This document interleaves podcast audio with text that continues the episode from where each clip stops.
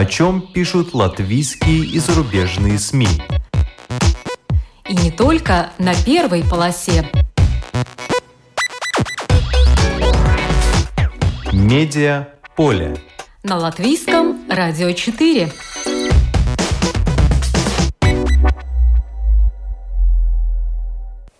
Здравствуйте! Вас приветствует Марина Ковалева. Как война в Украине влияет на латвийский средний класс? Кто кого?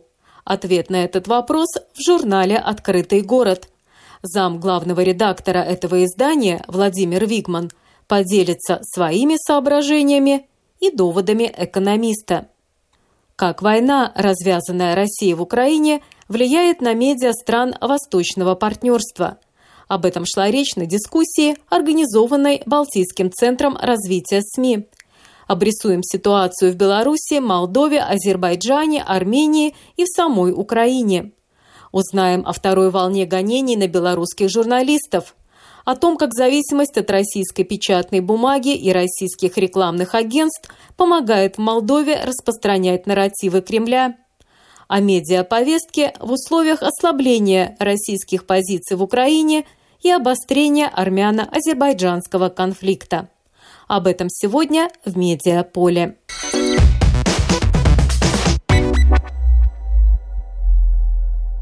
Война и латвийский средний класс. Кто кого? Статья по таким заголовкам опубликована в сентябрьском номере журнала «Открытый город». Чтобы ответить на поставленный вопрос, я созвонилась с заместителем главного редактора журнала Владимиром Вигманом. Здравствуйте. Здравствуйте. Но в статье утверждается, что рост цен на продовольствие и энергоресурсы, конечно, урежет доходы нашего среднего класса, но не так сильно, как ожидалось пессимистами. Что об этом свидетельствует? Господин Красноперов, экономист банка Латвии, считает, что покупательная способность латвийцев среднего класса упадет меньше, чем на ту цифру, которую сейчас показывает инфляция. То есть вместо 21% будет процентов 10. Он исходит из того, что наблюдается рост средней зарплаты и будет помощь государства. Но есть еще 400-450 тысяч человек, которые Банк Латвии относится к людям с низкими доходами. И, разумеется, по ним первую очередь ударит подорожание товаров, повышение цен на ресурсы и на а, продукты питания. Так что оптимизм тут умеренный. Надо сказать, что в прошлом декабре Банк Латвии планировал рост ВВП, внутреннего валового дохода, на 4,8%. Когда началась война, этот оптимизм снизился до 1,9%, а потом вот к лету возрос 2,9%. Все это говорит о том, что, в общем, начало войны было резкое падение в пессимизм, а, а потом вдруг появились другие цифры. Но тут надо учесть одну чрезвычайно важную деталь. Деталь это связано вот с чем. Дело в том, что то, что для покупателей плохо, рост цен, для некоторых производителей товаров и для государства в целом это хорошо. Потому что когда товары стоят дороже, производители товаров получают больше, а государство получает больше налоги. Но в какие сферы выиграют от нынешней ситуации? Ну, по мнению Олега Красноперова, э, это в первую очередь производители сельскохозяйственной продукции, которые всегда жалуются на, на рост цен на энергоресурсы, на э, удорожание всех возможных там и зернового сырья, и, и так далее, и тому подобное, но тем не менее резкий, настолько резкий рост цен на саму продукцию, все это покроет. Ну, то есть наши фермеры тоже любят жаловаться. Они всегда не по привычке, во-первых, жалуются. Во-вторых, мы не должны забывать, что есть такой инструмент, как субсидии европейские, и жаловаться полезно для получения этих субсидий. Ну и сфера строительства тоже, э, несмотря на подорожание э, материалов, э, все-таки будет в выигрышной позиции, хотя бы потому, как объясняет экономист, что люди боятся, что их деньги обесценятся и начинают вкладывать. Но тут, правда, мнения расходятся, потому что вот господин Красноперов утверждает, что будет происходить так, как вы описали, а специалисты в области недвижимости, торговли недвижимости, они, в общем, осторожно смотрят в будущее. Так что, конечно, можно говорить о надеждах, но о реальности пока трудно говорить. Потому что вообще в этой ситуации строить какие-то прогнозы, мне кажется, крайне опрометчиво. Ну и сам экономист говорит, что реально какая будет ситуация, мы узнаем вообще через только несколько лет, поймем, как эта война сказалась на нашей экономике. Просто сейчас цифры выглядят не так страшно, как э, вначале думали. Глаза боялись, а тут вот оказалось, что все не так страшно, да? Но все равно плохо. Вот. А что касается реальных последствий, и которые выяснятся через несколько лет, то вот, например, мы знаем, что сейчас много разговоров идет об изменении энергетической структуры латвийской экономики и, и о строительстве ветропарков, и, и буме солнечных батарей и так далее. Но, честно сказать, все это реально скажется, может быть, к 30 году, утверждают специалисты, примерно.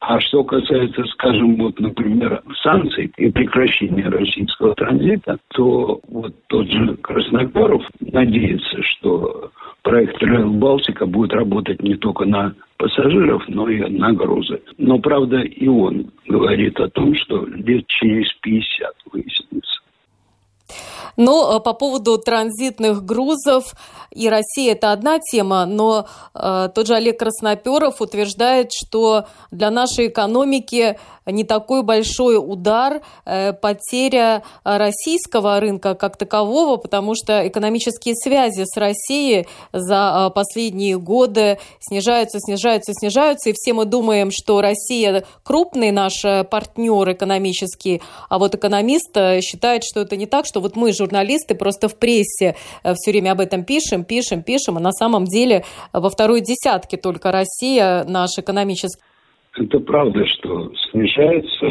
оборот с Россией, это несомненно. И, и, конечно, война внесла в это еще больше коррективы. Но сам аргумент, что ВВП России составляет 2% от мирового ВВП, а остальные 98 остаются как бы для Латвии открыты, он, честно сказать, мне кажется, сомнительным, потому что, скажем, ВВП Японии, по-моему, в три раза выше, чем в России. Но что мы можем получать с Японией? Мы находимся не рядом с Японией, а рядом с Россией. К тому же многие грузы из государств Средней Азии и так далее идут через Россию, они не могут ее миновать железнодорожные грузы. Поэтому ну, вряд ли можно говорить, что мы должны радоваться, что российский рынок нас хлопается. А что вы думаете вот э, по поводу мнения экономиста о том, что нет у нас микропредприятий, которым э, применялся налог э, с оборотов 9%, но и не надо? Ну, это давняя точка зрения макроэкономистов. Да. У них все время было подозрение, что через микропредприятия оптимизируются налоги, что большие предприятия используют микропредприятия для того, чтобы увести от налогов какие-то средства. На самом деле, я думаю, что возможности такого уклонения от выплаты налогов, они переоцениваются. И микропредприятия были спасительны для многих малых производителей. А надо сказать, что в Латвии к средним и малым предприятиям относится 95% предприятий. Так что это вечный спор, пока побеждают одни, но я еще не слышал никаких цифр относительно того, как, каких результатов дал отказ от этих микропредприятий. Да, это, кстати, очень хорошая тема для а, исследования. Надо вот подумать, чтобы сделать материалы на эту тему. Конечно, потому что ведь э, все время говорят, вот мы прикрыли возможность уклоняться от налогов, давайте говорить если тем более экономист должен говорить на языке. Ну, а вообще э, средний класс, э, вот по-вашему, в Латвии, э, кто попадает под это определение? Это тоже хороший вопрос. Очень хороший, потому что, значит, его никто не уточняет. Средний класс это кто? Если мы берем средний класс, это уровни государственных чиновников, ну, это довольно значительный тогда класс. А если мы берем по частным компаниям, то боюсь, что очень немногие зарабатывают на таком уровне, а в основном люди зарабатывают значительно меньше. Кстати, с доходами, там, в частности, 1200 с лишним евро в месяц средний по стране доход. Это как со средней температурой по больнице. Тем более тоже вопрос, э, допустим, 1297 э, евро на бумаге, это же меньше тысячи евро на руки. Значительно а... меньше. А, а ведь э, сейчас, на мой взгляд, меньше тысячи евро – это уж никак не средний класс. Мне кажется, это бедняк, который еле-еле сводит концы с концами, чтобы дотянуть до следующей зарплаты. Но уж никак не средний класс. Ну, честно сказать, я так полагаю, что бедняк это еще ниже. Да. То уже нищий. Ну, это вот э, вопрос дефиниции. Кто нищий, кто не нищий. А тут, к сожалению, тоже нет определения, что такое средний класс. Это тот, кто зарабатывает 2000 в месяц, то есть получает свыше тысячи э, на руки. Или кто это? Вот таких мы увидим не так много в государстве. Но если коротко, то как вы бы сами ответили на вопрос «Война и латвийский средний класс, кто кого?» Во-первых, нельзя прогнозировать, когда окончится война сегодня. Да? Поэтому она будет оказывать, несомненно, еще свое негативное влияние. И пока скорее война побеждает средний класс, чем наоборот. Э, спасибо. Это был Владимир Вигман, зам главного редактора журнала «Открытый город». Медиа поле. На латвийском радио 4.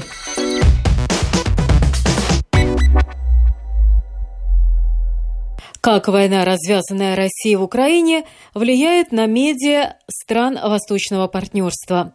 Об этом шла речь во время дискуссии, организованной Балтийским центром развития СМИ. За полтора часа медиаэкспертам удалось обрисовать вполне ясную картину. Я предлагаю вам фрагменты выступлений, которые могут быть полезны вам как потребителям медиа содержания. Возможно, поможет вам лучше ориентироваться в том, что происходит. Начнем с самой Украины.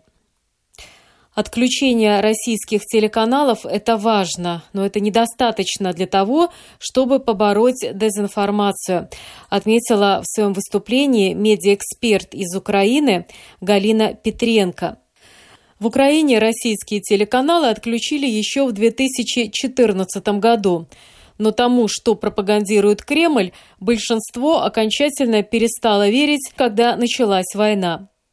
Галина Петренко также рассказала, чем опасен Телеграм и как Украина бьет россиян в медиасреде их же оружием. Давайте послушаем фрагмент ее выступления, особенно внимательно там, где идет речь про Телеграм, ведь многие сейчас получают информацию оттуда, не особо задумываясь, кто стоит за тем или иным каналом в Телеграме.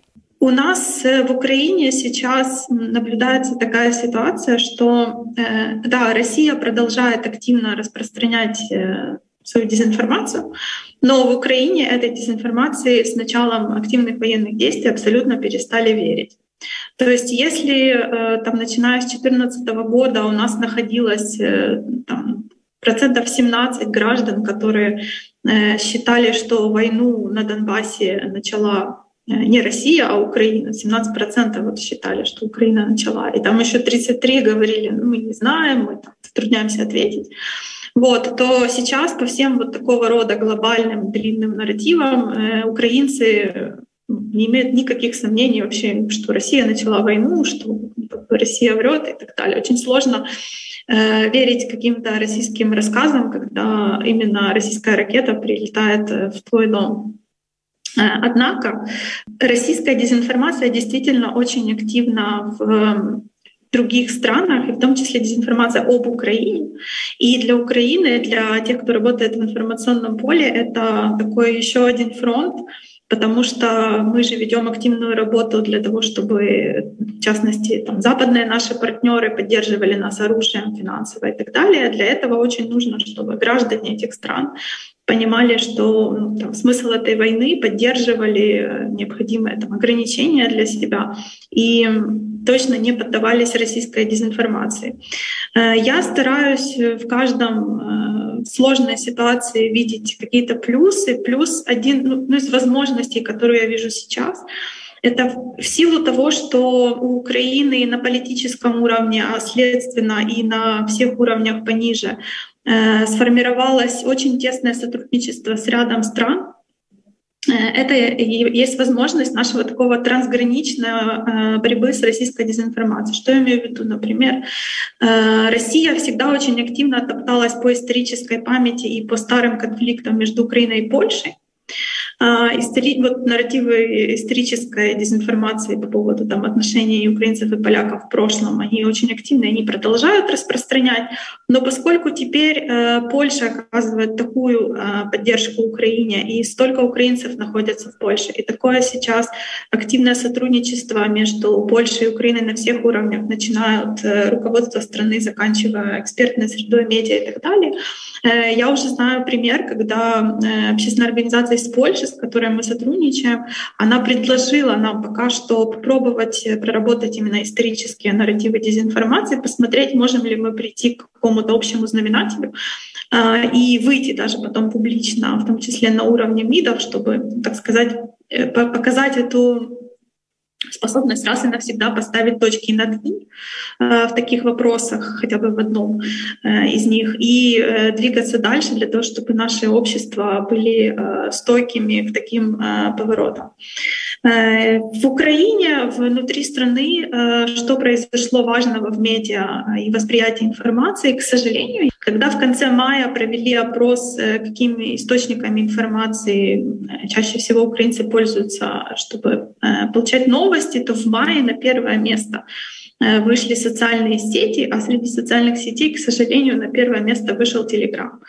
А, это такое, э, мы все понимаем, абсолютное зло, с которым э, очень тяжело работать, так как этот, эта сеть, этот мессенджер не идет на контакт. Надо сказать, что как раз Россия очень хорошо Э, понимает э, все возможности Телеграма. И у нас был, э, было такое наблюдение, что либо в день агрессии, вот 24 февраля, либо буквально за неделю до этого в Телеграме появилось 100 гиперлокальных украинских телеграм-каналов анонимных, которые Э, публиковали э, российскую дезинформацию, касающуюся небольших населенных пунктов, которые Россия впоследствии либо оккупировала, либо пыталась оккупировать. То есть Россия зашла ну, вот, параллельно с танками, э, ее еще вот это информационное войско зашло в Телеграм и очень хорошо там попыталась потоптаться.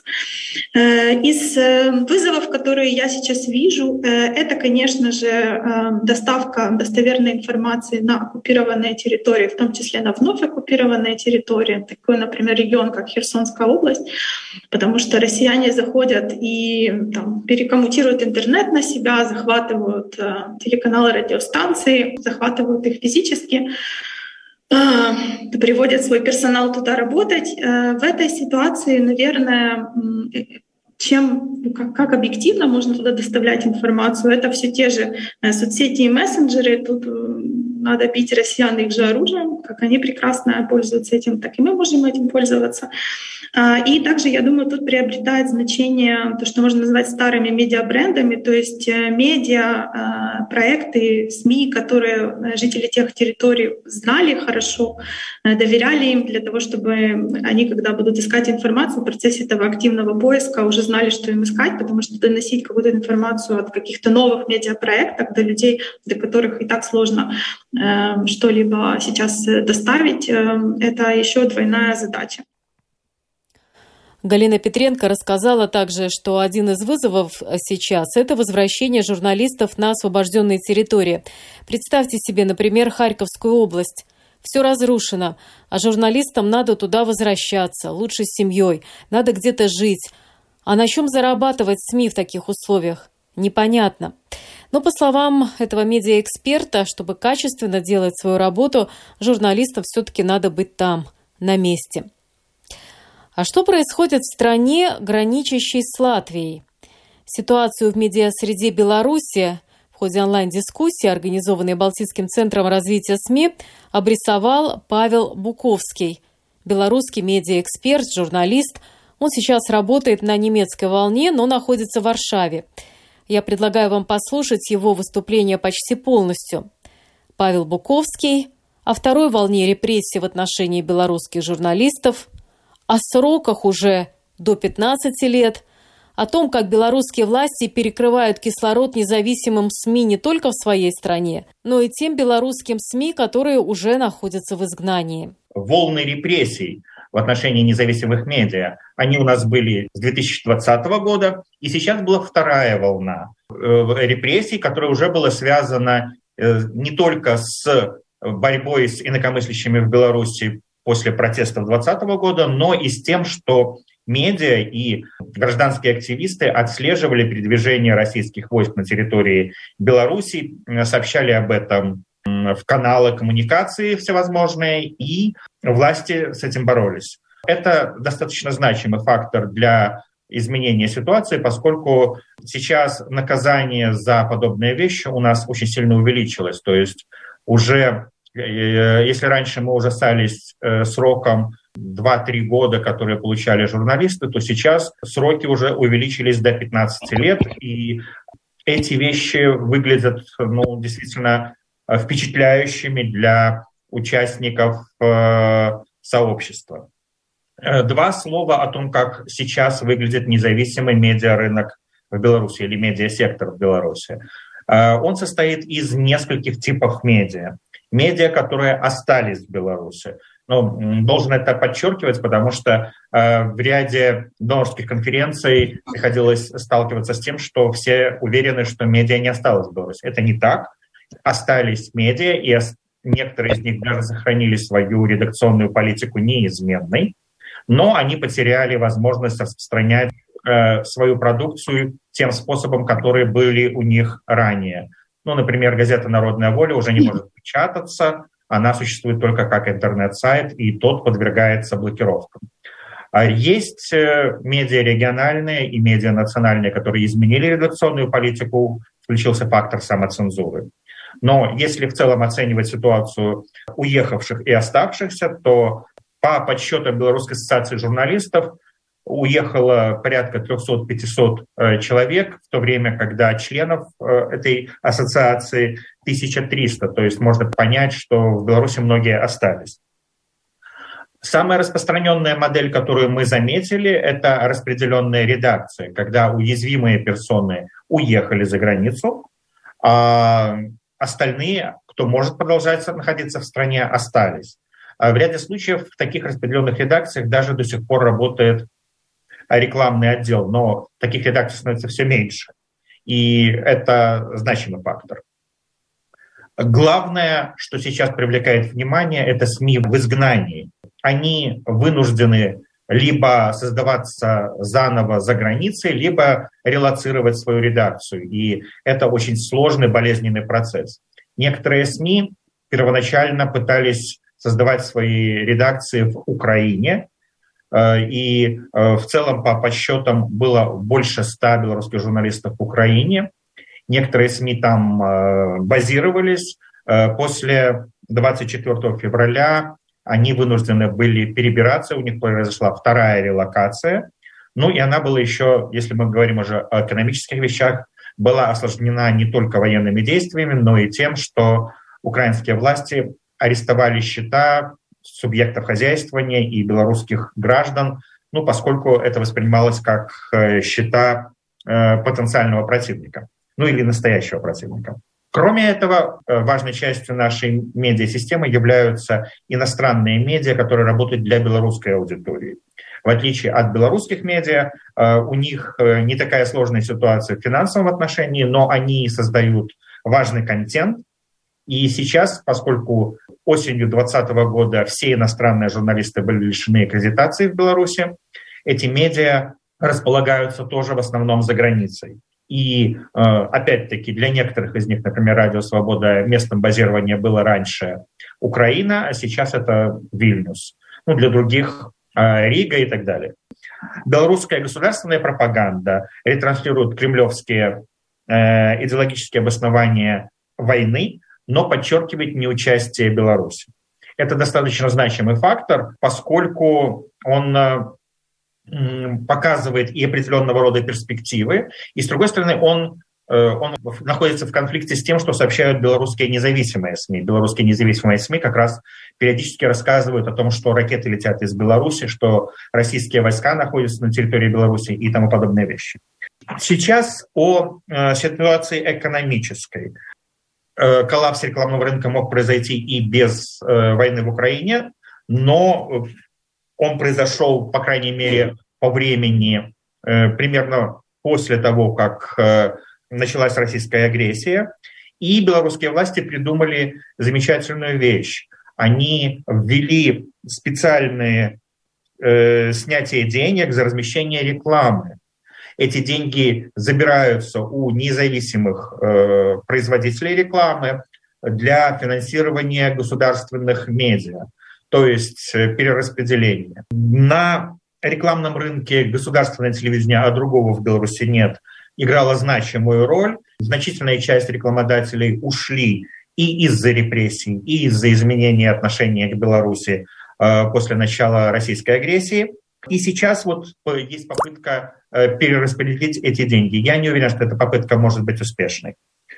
Э, что нужно отметить? Давление белорусских властей на независимый медиасектор – это была попытка полностью ликвидировать бизнес-модель независимых медиа. И в значительной степени это сделать удалось для тех медиа, которые были ликвидированы юридически, для тех медиа, которые были признаны экстремистскими. Но остались медиа, которые продолжают работать, но они включили самоцензуру, им просто довольно сложно зарабатывать деньги, и они э, в сложной ситуации. В не менее сложной ситуации находятся медиа за границей, Э, поскольку они вынуждены придумывать новую бизнес-модель, и она не очевидна, поскольку белорусские власти объявляют иногда экстремистскими, в том числе ресурсы, созданные за границей, и тогда реклама, в том числе, например, я знаю про случай медиа, созданного в Белостоке, которая э, в Польше Э, польские рекламодатели отказались размещать рекламу после того, как это медиа было признано экстремистским, потому что они размещали рекламу, которая должна была бы идти для белорусской аудитории, которая находится в Беларуси. Ну, то есть эти все э, факторы влияют, что подталкивает независимые белорусские медиа в изгнании к тому, чтобы больше обращать внимание на заявки к донорам. А теперь Молдова. Еще одна страна восточного партнерства. Причем в Молдове до сих пор треть населения выступает за более тесное сотрудничество с Российской Федерацией. О ситуации с медиа в этой стране рассказал Петру Маковей, исполнительный директор Ассоциации независимой прессы. Он работал редактором по выпуску независимого еженедельника «Ора Локала», в свое время и редактором радиопрограмм госкомпании «Телерадио Молдова». Интересно послушать, как зависимость от российской бумаги и российских рекламных агентств содействует распространению кремлевских нарративов. Молдова является страной, которая до сих пор является очень раздробленной, э, в том числе по политическим воззрениям. Есть э, больше половины людей по последним опросам, которые заслуживают доверия больше половины жителей страны все-таки выступают за интеграцию в Европейский Союз, но очень много, больше трети э, граждан Молдовы выступают за более, за более тесное сотрудничество с Российской Федерацией. В Молдове очень много агентов российского влияния. Они были э, и до этой войны, и во время этой войны они просто начали более активно действовать. Это не только политики, пророссийские политики. Напоминаю, что до 2020 года в Молдове был пророссийский президент Дадон. который всей своей политикой выказывал, насколько он солидарен с Россией, и которые сейчас тоже понимающие выступают по, отношению к российской агрессии в Украине. Это и церковь, молдавская митрополия, которая канонически подчинена московскому патриархату. Это и некоторые лидеры общественного мнения, и э, неправительственные организации, и, конечно же, средства массовой информации. Э, в Молдове до сих пор распространяются средства массовой информации из Российской Федерации, ретранслируются э, самые известные телеканалы, правда, решением комиссии по чрезвычайному положению, а потом, а впоследствии и э, решением парламента, который внес изменения в кодекс о, о, медиауслугах, запрещены ретрансляция новостных программ или других программ, в том числе милитаристских, на территории Республики Молдова. Вот именно вот э, связано с этой ситуацией очень много людей по-прежнему находятся под воздействием Э, российских нарративов.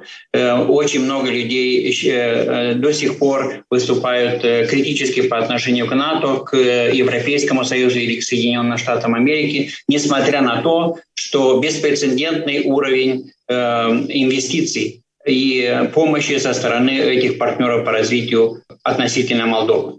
Теперь, что касается, как эта война повлияла на ситуацию медиа в нашей стране. Напомню, Молдова находится на границе с Украиной, был очень большой поток мигрантов, и до сих пор в Республике Молдова находится очень большое количество, около 90 тысяч э, жителей из Украины. Некоторые из них э, устроились даже здесь на работу, и в том числе в средствах массовой информации есть несколько журналистов, которые работают в медиа Молдовы. Сразу после войны ситуация очень, медиа очень сильно ухудшилась, потому что э, беспрецедентно упали доходы от рекламы. Это случилось вследствие э, того, что э, некоторые бренды, которые рекламировались на территории Республики Молдова, перестали давать рекламу, аргументируя это тем, что они не хотят, чтобы их бренд ассоциировался в какой-то степени с военной тематикой.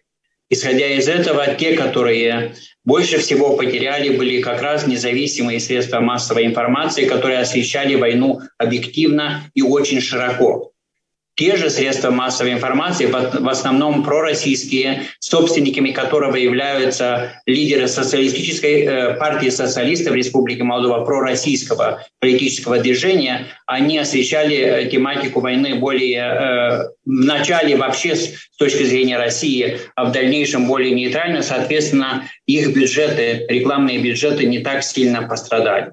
Если бы не было помощи со стороны доноров, в первые месяцы э, войны России против Украины некоторые молдавские хорошие объективные средства массовой информации однозначно закрылись бы.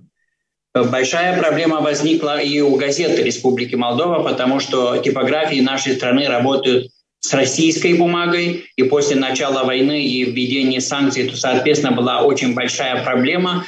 Э, цена на бумагу очень сильно возросла, примерно на 30-40%. Соответственно, многие газеты э, пытаются выйти из этой ситуации, и, э, как правило, это не всем удается.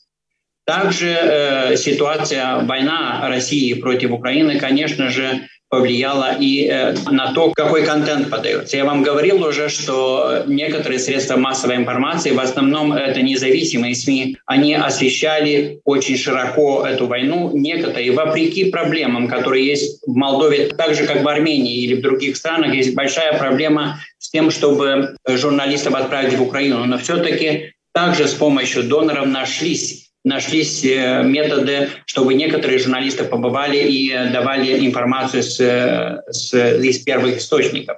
Нужно понимать, что э, в Республике Молдова именно потому, что медиарынок нашей страны очень сильно подключен к э, российским тем же рекламным агентствам, которые работали для молдавского медиарынка. И тем, что политика влияет очень сильно на средства массовой информации, соответственно, и редакционная политика некоторых средств массовой информации подстегивает российские нарративы. Дезинформация во время с началом войны России против Украины очень сильно возросла. Очень много фейковых нарративов, которые распространяются в том числе депутатами парламента Республики Молдова, которые прикрываются э, иммунитетом депутатам и их право делать политические декларации, но эти декларации потом э, переходят на, на порталы, новостные порталы, на некоторые телеканалы, и, соответственно, людям информация подается дозированно. Петру Маковей также рассказал, что после начала войны был принят закон о дезинформации, и национальный регулятор радио и телевидения уже начал мониторить содержание СМИ на предмет дезинформации. Некоторые телеканалы заплатили немало штрафов, но ситуация остается сложной, так как сохраняется политический контроль над многими СМИ. В дискуссии Балтийского центра развития СМИ приняли участие также представители двух стран – на которых война, развязанная Россией в Украине, сказывается особо. Это Азербайджан и Армения. Эскалацию армяно-азербайджанского конфликта эксперты связывают с ослаблением позиций россиян на украинском фронте. Мол, России сейчас не до того, что сейчас происходит между Азербайджаном и Арменией, хотя она и является гарантом безопасности в этом регионе. Интересно было послушать, как, например, ослабление позиций россиян в Украине – влияет на медиаполитику в Азербайджане. Вот что об этом рассказал Ариф Алиев, президент пресс-клуба «Баку». Так уж получилось, что более 30 лет со времени установления государственной независимости война неизменно является темой номер один для азербайджанских СМИ.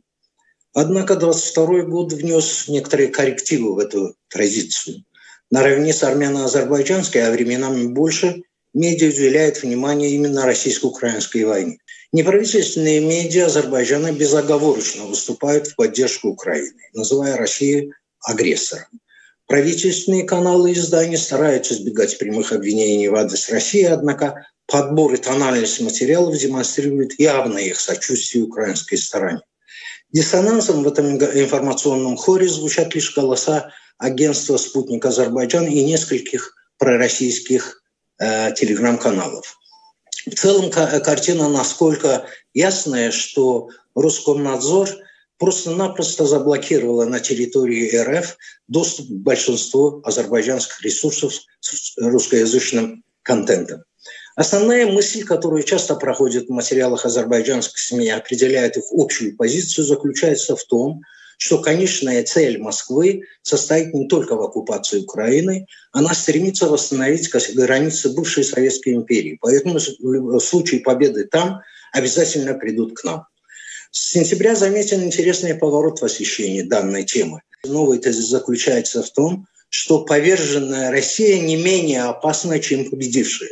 Чем больше неудач Москва терпит на Западном фронте, Э, тем больше вероятность того, что она попытается компенсировать это победами на других э, фронтах. Вполне понятно, что с этой точки зрения картину выявило изучение источников информации, материалов о российско-украинской войне. Большую часть такой информации азербайджанские СМИ заимствуют у украинских источников. Второе место по части использования занимают источники других зарубежных стран. Почти с одинаковой частотой СМИ Азербайджана, освещающие войну в Украине, обращаются к собственным источникам. Среди материалов такой э, последней категории особенный интерес аудитории вызывают репортажи с мест событий командированных из Баку в Киев э, журналистов. Но таких немного. За первые 100 дней войны лишь около десятка СМИ смогли отправить в Украину своих сотрудников – за исключением двух независимых зданий, это в основном государственные и правительственные СМИ. Редакторы независимых СМИ говорят, что им трудно позволить себе такие э, командировки по причине ограниченности материальных ресурсов.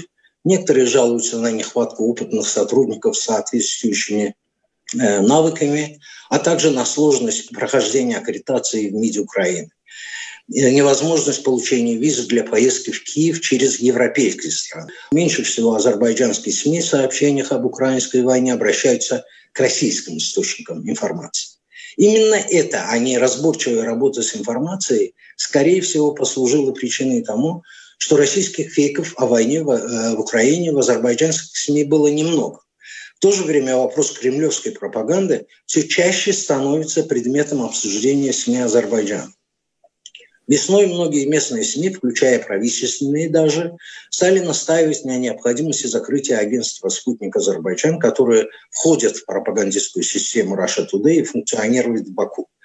В июле власти приняли беспрецедентные в истории отношений с э, Россией решение.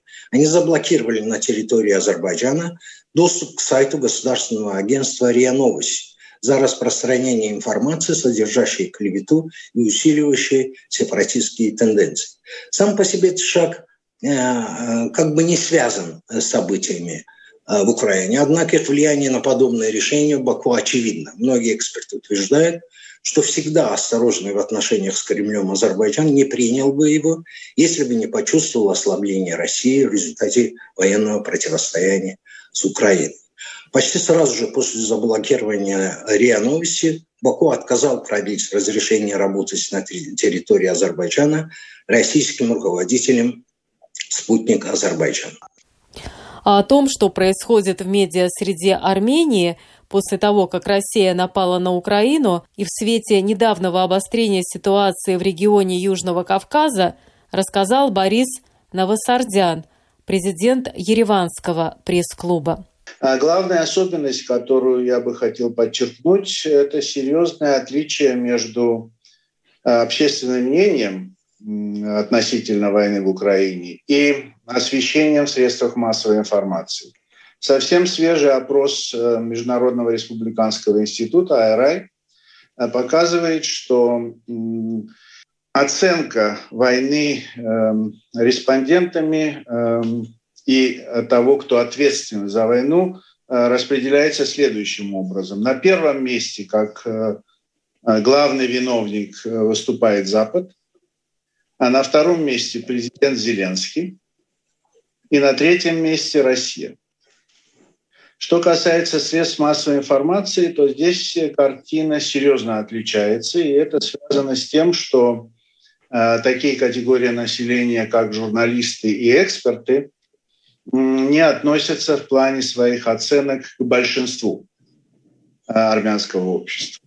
Здесь мы имеем следующую ситуацию, э, которую я представлю, основываясь на мониторинге, который Ереванский пресс-клуб проводил с февраля по э, май нынешнего года. Он показал, что средства массовой информации делятся примерно на два достаточно отличных друг от друга лагеря. А первый лагерь – это средства массовой информации, которые можно считать э, проправительственными и э, независимыми. В этих средствах массовой информации симпатия в освещении войны однозначно на стороне э, Украины.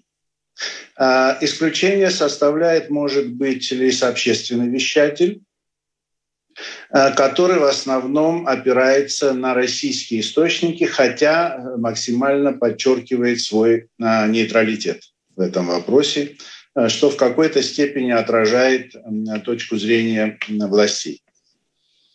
Что касается средств массовой информации, которые так или иначе связаны или поддерживают парламентскую оппозицию и связанные с ней политические силы, то здесь эм, есть, эм, я бы сказал, стремление соблюдать баланс. И баланс очень странный. Э, одновременно представляется украинская точка зрения и российская точка зрения, причем э, в один и тот же день, в одной и той же публикации могут э, аудитории представляться полярно противоположные точки зрения – и журналисты одного и того же издания, в, зависимости от собственных э, э, симпатий, могут одновременно присутствовать со своими взглядами э, на страницах или в эфире или в онлайн пространстве своего средства массовой информации. Кстати, то обстоятельство, которое я отметил относительно общественного мнения, то оно, безусловно, связано с тем, что а в общественном мультиплексе Армении до сих пор присутствуют три федеральных российских телеканала, а, которые в значительной степени влияют на общественное мнение, когда а, речь идет о международных событиях. Это Первый канал, это «Россия. Планета» и «Культура». И важно очень определить, какие же в основном нарративы распространяются средствами массовой информации, особенно в контексте армяно-азербайджанского конфликта, поскольку в большинстве публикаций это так или иначе увязываются. События Украины, их возможные последствия и э, как они отражаются на армяно-азербайджанском конфликте. Процессе нашего мониторинга, который, как я уже сказал, был проведен несколько месяцев назад, наверное, на первом месте идет э, нарратив, что э, военные неудачи России э, могут привести к реальным угрозам безопасности армян Нагорного Карабаха. Поскольку главной гарантией этой безопасности сегодня, независимо, кстати, от отношения к российской политике, считается присутствие там, на этой территории, российских миротворцев. На втором месте обратный нарратив, что Победа Украины приведет к усилению роли Запада также в регионе Южного Кавказа, а это, в свою очередь, усилит гарантии безопасности и соблюдения прав человека а как в Армении, так и в Нагорном Карабахе. Но в последние недели, может быть, даже дни э, в контексте эскалации военных действий, все чаще можно встретить следующий нарратив – что неудачи России в Украине э, приведут к необходимости ее э, тесного сотрудничества в регионе Южного Кавказа с Турцией и Азербайджаном как наиболее сильными игроками, э, с которыми надо будет считаться. И доминирование в регионе трех авторитарных государств ничего хорошего армянам как в самой Армении, так и в Нагорном Карабахе не сулит. Этот нарратив э, распространяется с достаточно большой скоростью и занимает все большее место в общем информационном потоке. Полностью дискуссию о том, как война, развязанная Россией в Украине, влияет на медиа стран Восточного партнерства, можно послушать на странице Балтийского центра развития СМИ в Фейсбуке Baltic Center for Media Excellence. Дискуссия была выложена с переводом на русский 16 сентября. Программу подготовила и провела Марина Ковалева. Спасибо за внимание. Медиа поле. На латвийском радио 4.